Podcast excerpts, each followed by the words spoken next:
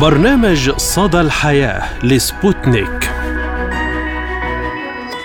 مرحبا بكم مستمعينا الكرام في حلقة جديدة من برنامج صدى الحياة أقدمه لكم اليوم أنا عماد الطفيلي. نتحدث اليوم عن مواضيع متنوعة وأهم الأخبار التي كانت ترند لهذا الأسبوع.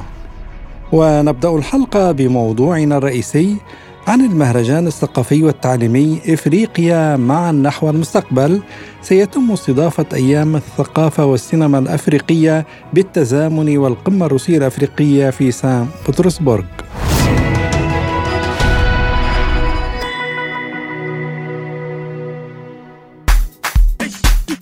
لكل بلد وشعب ثقافة وتقاليد تعبر عن طبيعته وفكره وتاريخه ومعتقداته.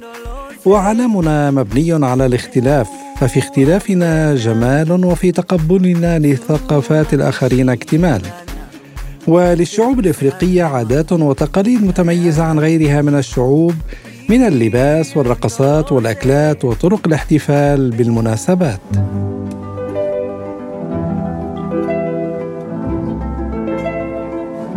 واليوم روسيا بتعدد الثقافات الموجودة فيها تثبت للعالم مرة أخرى قدرتها على تقبل واحترام حضارات الشعوب وعاداتهم. روسيا اليوم تستضيف في العاصمة الثقافية سان بطرسبرغ القمة الروسية الأفريقية الثانية بحضور الرئيس الروسي فلاديمير بوتين وممثلين من الحكومة الروسية ورجال الأعمال الروس وعدد كبير من رؤساء وممثلي الحكومات في الدول الأفريقية. التفاصيل أكثر حول القمة الروسية الأفريقية مع مراسلتنا هناك من سانت بطرسبورغ الزميلة فرح القادري. نعم زميلي عماد مرحبا بك وبالمستمعين الكرام. نحن اليوم متواجدون في قصر المعارض إكسبو فورم المت... يعني الذي يستضيف القمة الروسية الإفريقية بمدينة سان بطرسبورغ الروسية. وسط حضور عدد كبير من الوفود من الدول الإفريقية من زعماء ومشاركين بهذه القمة في نسختها الثانية والتي تعول من خلالها الدول الإفريقية على الخروج من آه، هذه الهيمنة الغربية وتوطيد الشراكات الاقتصادية والإنسانية والتجارية مع الجانب الروسي وبالمقابل كذلك الجانب الروسي آه، يستفيد من الاستثمارات وتعزيز الشراكات التجارية مع آه، مع الدول الإفريقية. هذه القمة الروسية تعتبر الحدث الرئيسي والأكبر في العلاقات الروسية الإفريقية وتهدف إلى تحقيق مستوى جديد آه، نوعيا لشراكات متبادلة المنفعة بين الجانب الروسي وبلدان القارة السمراء. يعني آه، كما نرى أن آه، من خلال حديث الرئيس الروسي فلاديمير بوتين اليوم حول أهمية الشراكات الاقتصادية والتجارية بين بلاده ودول إفريقيا وأن هذه الدول الإفريقية تعول على روسيا من خلال التطوير وكذلك الجانب الروسي يعول على هذه الدول الإفريقية في مسارات ومجالات الاستثمار، يعني هذه القمة في نسختها الثانية آه، تركز على آفاق تطوير العلاقات بين القارة السمراء وروسيا الاتحادية وكذلك التركيز على تعزيز التنمية السيادية الوطنية للشعوب الإفريقية التي طيله عقود ظلت مضطهدة من قبل الاستعمار الاستعمار وأيضا تركز هذه القمة على ضمان الوصول العادل للغذاء والأسمدة والتقنيات الحديثة وكذلك موارد الطاقة. آه، أشير هنا إلى أن آه، شعار القمة جاء من أجل عالم من الأمن والتنمية خصوصا في ظل ما يعيشه اليوم العالم بعد عداء الغرب لروسيا وهو عداء ممنهج آه، لعدم آه، وصول هذه آه، الحبوب إلى الدول الإفريقية التي تضررت كثيرا من تبعيات الأزمة الروسية الأوكرانية. آه، كذلك يعني نرى أن من من شعار هذه القمة معا نحو مستوى جديد للحياة لأن كل الشعوب حول العالم تستحق أن تعيش بكرامة وبتطور وأن تستفيد من ثرواتها الباطنية التي هي حق لها ولشعوبها وليست للمستعمر الغربي.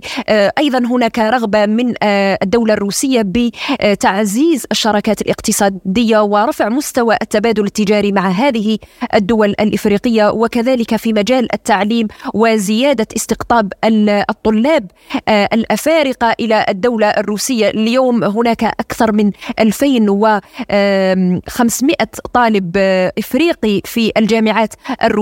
ويتعلمون اللغة الروسية ويتلقون التعليم الروسي في هذه الجامعات التي يشهد لها ومصنفة في أنها جامعات قائدة ويتخرج منها طلاب لهم كفاءة كبيرة. شكرا لك زميلي وسأوفيك بالأخبار لاحقا.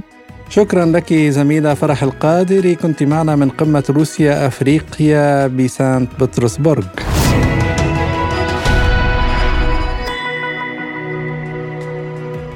فلنستمع مستمعينا الكرام إلى هذا الحديث الذي أجرته الزميلة فرح القادري في قمة روسيا أفريقيا في سان بطرسبرغ مع السيد صلاح الدين طيار مؤسس مؤسسة سفراء شباب الجزائر. مرحبا بك في إذاعة سبوتنيك وفي برنامج صدى الحياة ونشكرك على تلبية الدعوة. شكرا على الدعوة والاستضافة ومرحبا بكم أيضا. شكرا. تعريف الوظيفي لحضرتك. أه، صالح الدين طيار مؤسس مؤسسة سفراء شباب الجزائر.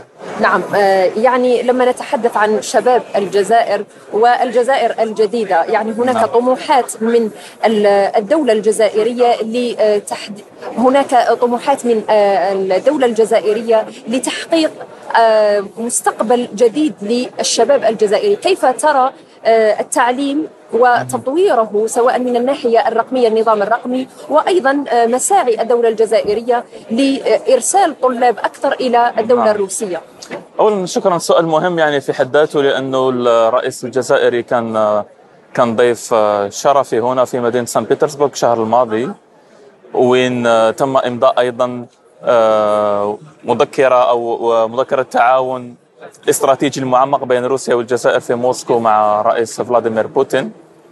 أه، أعتقد أنه التعليم أو أه، تمكين الشباب أه، يعتبر جزء من هذا من التعميق في الاستراتيجية الجزائرية الروسية. ونحن كجزائريين أو كمنظمة شبابية سعينا ونسعى أيضا إلى بناء جسور التواصل وجسور العلاقات مع الشباب الروسي. كنت آه، التقيت مرة آخر مرة في مدينة فلاديفوستوك مع معالي وزير الخارجية سيرجي لافروف من أين أين؟ سألت سؤال من أجل يعني تعميق أكثر هذه العلاقة وقال لي نحن لا يجب أن نبدأ بل يجب أن نستمر ونحافظ على هذه العلاقة. وهذا دليل أنه العلاقة التاريخية الجزائرية آه، الروسية. الآن يجب السعي أكثر وأنا أتمنى لو يتم افتتاح وكالة تعاون آه، الروسية في في في في الجزائر لأنه هناك الكثير من وكالات التعاون للدول الأخرى مثل الوكالة البريطانية الأمريكية الفرنسية الإسبانية وغيرها الإيطالية أيضا. أتمنى لو تكون هناك دار آه، روسية من أجل آه، تعزيز التبادل الثقافي بين روسيا والجزائر. وأيضا سوف تفتح مساحة لكل من يهتم بتعلم اللغة العربية من الشباب الروسي من آه، القدوم إلى الجزائر والدراسة في الجزائر أيضا. تحدثت عن نقطة اللغة، اللغة هي جسر التواصل بين الشعوب واليوم مكانه اللغة الروسية لدى الشباب الجزائري، هناك توجه من الشباب الجزائري لتعلم اللغة الروسية وأيضا للسفر إلى روسيا وهناك تسهيلات من الحكومة الجزائرية للحصول على الفيزا في في روسيا. طبعا هناك هناك تسهيلات من الطرفين خاصة بعد ما تم افتتاح اليوم أول آه، خط مباشر بين آه، الجزائر وسان بيترسبورغ ويعتبر ثاني خط مباشر يربط الجزائر وروسيا.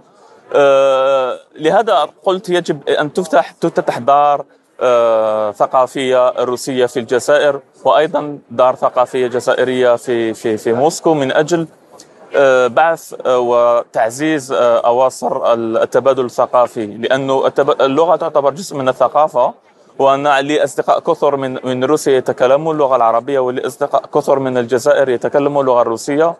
و كل ما كل هذا ما ما, ما في وسعي أن أقوله لأنه آه، من الأحسن أن تكون تربطنا علاقة استراتيجية ولكن من الجيد أن تربطنا هذه العلاقة الاستراتيجية ونتواصل بلغتنا الأم.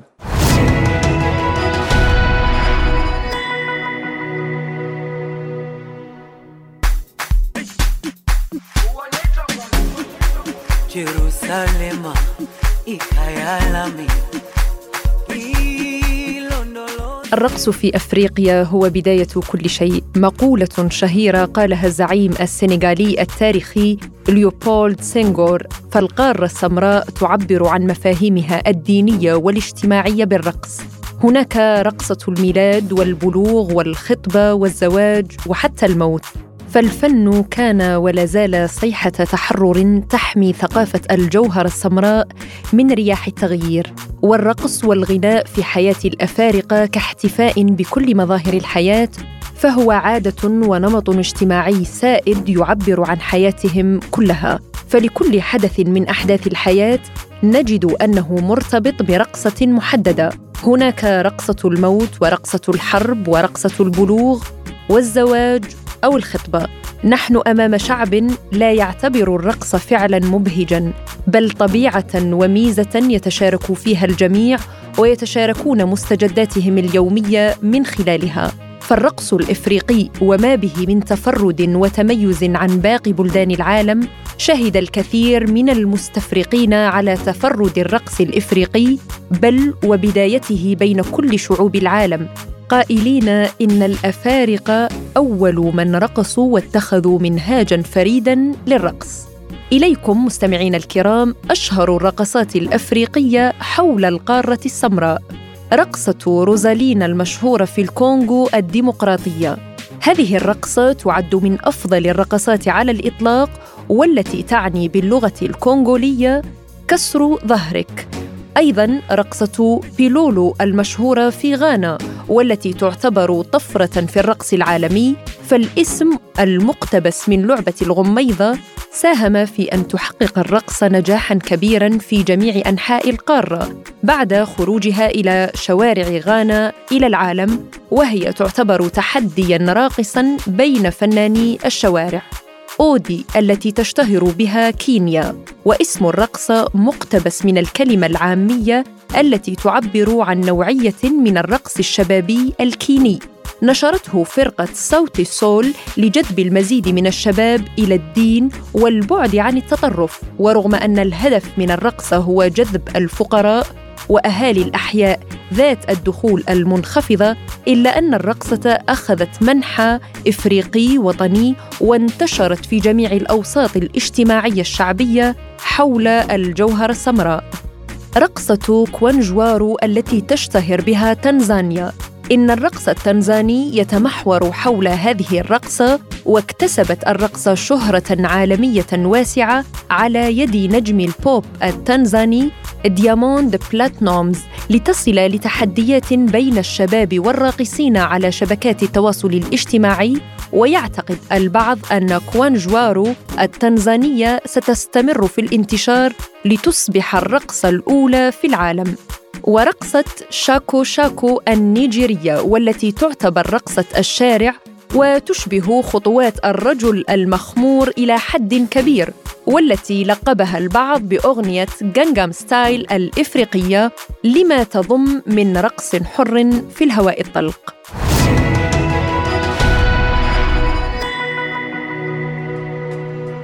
وأيضا بمناسبة القمة الروسية الأفريقية تم افتتاح أول معرض للفن الإفريقي في بطرسبورغ. وافتتح أول معرض كبير للفن الأفريقي المعاصر في روسيا الذي احتوى جميع المعروضات المخصصة لتراث الحقبة الاستعمارية وآليات تفاعل الحضارات والثقافات المختلفة والحياة اليومية والبحث عن الهوية الوطنية والفردية. وافتتح معرض السفر المعكوس للفن الأفريقي المعاصر الذي يجمع بين أعمال 47 فنانا افريقيا و14 فنانا روسيا الخميس الماضي في قاعة المعارض المركزية مانياج في بطرسبرغ. وبحسب المنظمين إنه أول معرض من هذا النوع وبهذا الحجم في روسيا ومن شأنه أن يصبح حدثا ثقافيا محوريا للقمة الروسية الأفريقية الثانية التي تعقد في بطرسبرغ يومي 27 و 28 يوليو. وقال أمين المعرض أليساندرو رومانيني الذي يعتبر أحد الخبراء العالميين البارزين في مجال الفن الإفريقي إن المعرض من شأنه تغيير نظرة الإنسان المعاصر إلى الفن الإفريقي للتخلص بما يسمى بمتلازمة الصياد الأبيض وأضاف قائلا يجب التخلص من اعتقادات كانت شائعة في القرون السابقة تفيد بأن الصيادين الغربيين يزورون القارة الإفريقية ويعودون ببعض الغنائم التي ترمز إلى ذكريات رحلاتهم والتي يعلقونها بعد ذلك على جدران غرف المعيشة في منازلهم. لذلك لم نضع أي إطار جامد للمعرض ولم نحدد أي اتجاهات يجب على الفنانين اتباعها. وسترون هنا أعمالا فنية أبدعها الأفارقة أنفسهم للفت إلى هويتهم.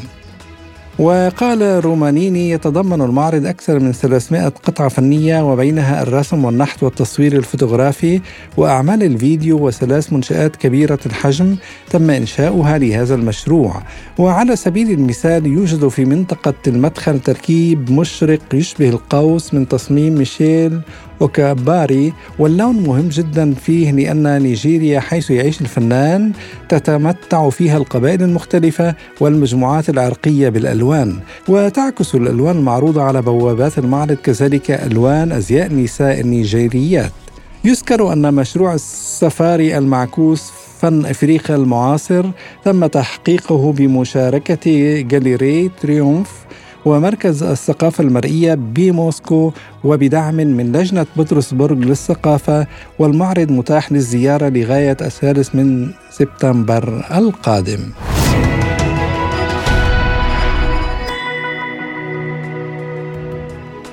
ونتابع حلقة اليوم مستمعينا الكرام بأهم الأخبار التي كانت ترند لهذا الأسبوع.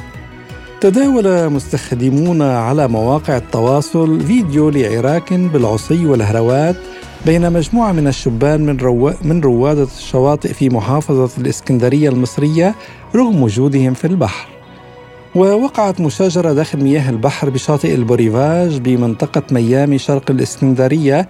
استفاجأ الرواد بقيام مجموعة من الشباب حاملين العصي بالاعتداء على آخرين داخل البحر.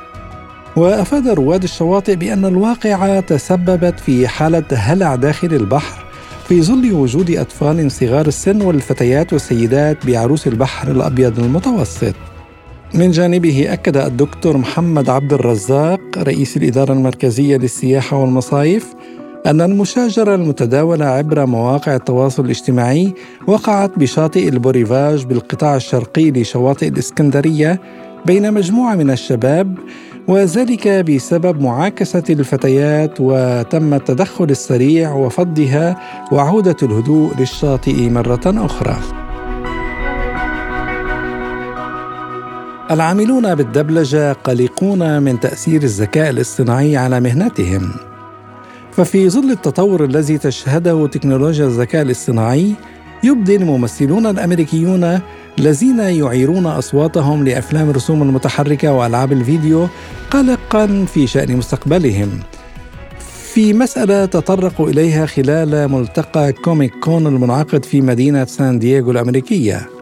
وهذا العام يقام المهرجان الشهير المخصص للثقافة الشعبية في خضم إضراب تشهده هوليود مع مطالبة كتاب السيناريو والممثلين بزيادة أجورهم والحصول على ضمانات بشأن استخدام الذكاء الاصطناعي الذي يهدد مهنتهم. وفي ظل التطور الذي تشهده تكنولوجيا الذكاء الاصطناعي يبدي الممثلون الأمريكيون الذين يعيرون أصواتهم لأفلام الرسوم المتحركة وألعاب الفيديو قلقا في شأن مستقبلهم في مسألة تطرقوا إليها خلال ملتقى كوميك كون المنعقد في مدينة سان دياغو الأمريكية. استطلاع رأي حول نسبة الأصدقاء لدى المواطنين الروس لدى معظم مواطني روسيا أصدقاء ولم يتغير هذا المعدل على مدار السنوات العشر الماضية. لكن عدد الذين يعتقدون أن ليس لديهم أصدقاء قد ازداد جاء ذلك على الموقع الإلكتروني لمركز دراسة الرأي العام لعموم روسيا بناء على نتائج استطلاع الرأي الذي أجراه مؤخراً. وجاء في تقرير نشره الموقع أن الأصدقاء حاضرون في حياة 79% من الروس ولم يتغير هذا المعدل عمليا منذ عام 2013 حيث بلغ نسبة 80% ومع ذلك فإن 16% من المشاركين في استطلاع الرأي قالوا إنهم ليس لديهم أصدقاء. وهو ما يزيد بنسبة 5% عما هو عليه عام 2013 الذي تمت مقارنة البيانات الحالية ببياناته. وقدم الباحثون أيضا معلومات عن وجود الأصدقاء لدى الروس وفقا للجنس. فالنساء غالبا ما يقولن إن لديهن صديقات أو أصدقاء أكثر من الرجال 81% مقابل 77% وأظهر استطلاع الرأي أن الروس يقيمون عاليا سمات رئيسية للصداقة مثل الولاء والثقة والوفاء. ماذا قال المصريون وكيف علق الجزائريون قمة روسيا أفريقيا بلسان وعيون العرب؟ سلط الإعلام العربي وخاصة في مصر والجزائر الضوء بشكل كبير على قمة روسيا أفريقيا التي تعقد في مدينة سان بطرسبورغ على ضفاف نهر نيفا في روسيا.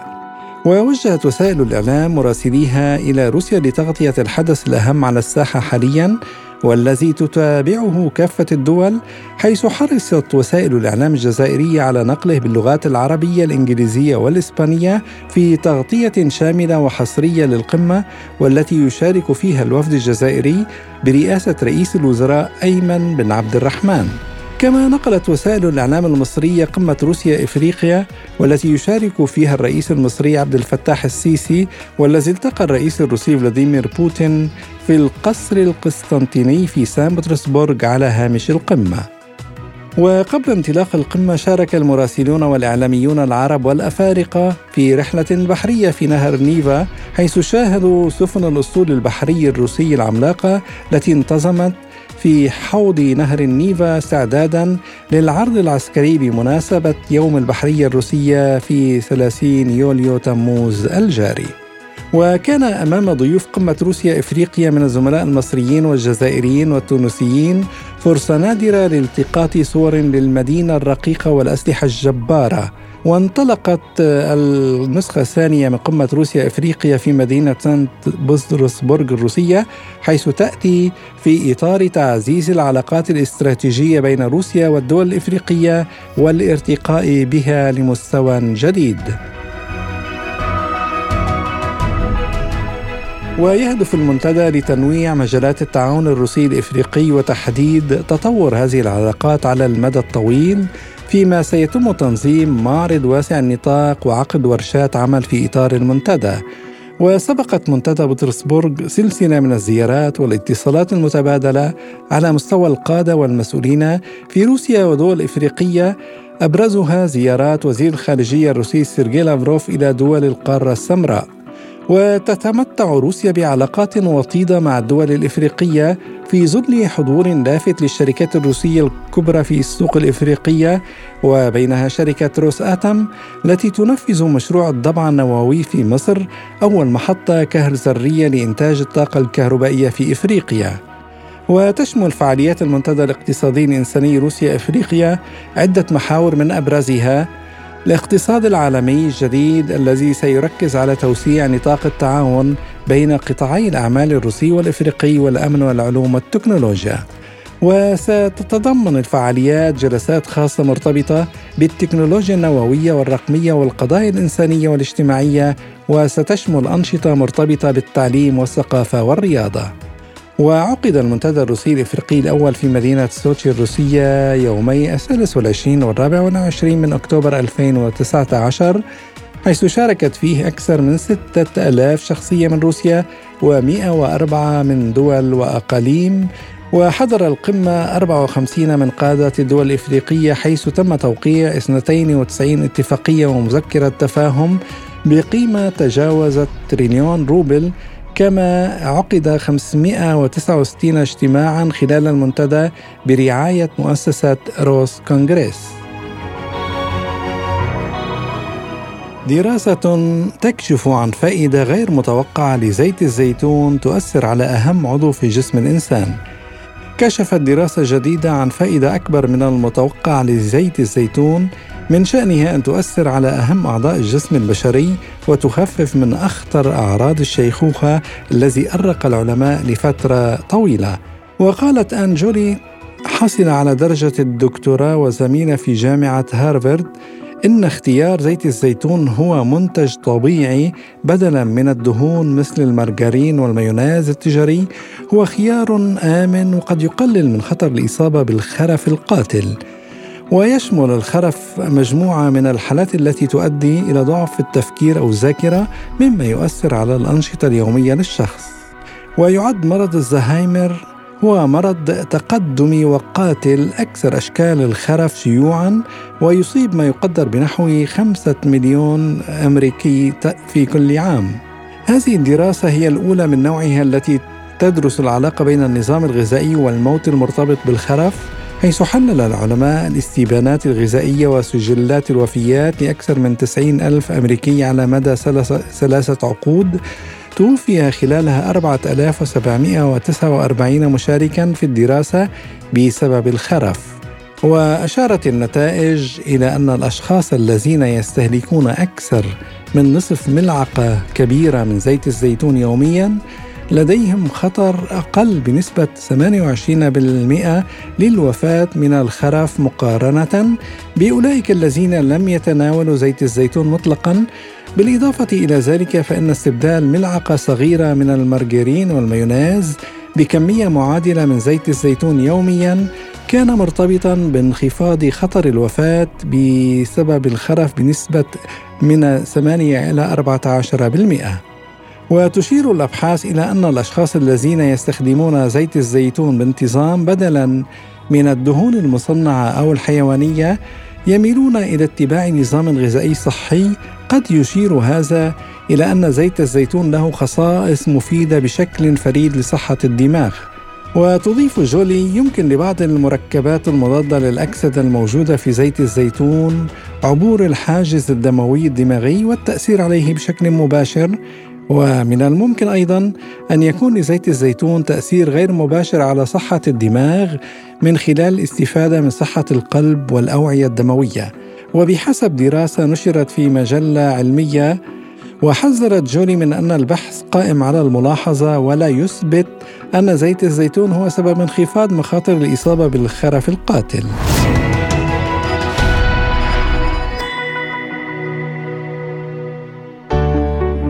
ونختم الحلقة بمعلومة طبية كما عودناكم مستمعينا الكرام وهذه المرة تخص السيدات فوق عمر الخمسين. أخصائية تغذية روسية تتحدث عن مواد غذائية يجب التخلي عنها بعد تخطي عمر الخمسين عاماً. وقدمت إخصائية التغذية الروسية إيرينا بيسيرايفا نصيحة للسيدات اللاتي بلغن سن الخمسين بأن يتناولن كميات أقل من اللحوم الحمراء وقالت في مقابلة صحفية لها إنه بدلا من ذلك يمكنهم أن يتناولوا البروتين الخفيف مثل لحم الديك الرومي أو الدجاج لأن بشرة الإنسان تشيخ بسبب نقص البروتين. وأكدت بسرايفا أن الأحماض الدهنية تعمل على تطبيع النشاط العصبي ولها تأثير إيجابي على الذاكرة والانتباه وبالإضافة إلى اللحوم الغذائية أوصت الأخصائية بتناول المزيد من الأسماك والمأكولات البحرية التي تحتوي على كمية كبيرة من أحماض أوميغا 3 كما تحدثت عن كيفية تخفيف آلام العظام والمفاصل عند كبار السن وأوصت بأن يضاف إلى النظام الغذائي المعتاد المزيد من الأطعمة التي تحتوي على الكالسيوم. ويوجد هذا العنصر الكيميائي في منتجات الألبان المخمرة وإذا كانت غير قابلة للتحمل يمكنك تناول المنتجات المصنوعة من حليب الصويا.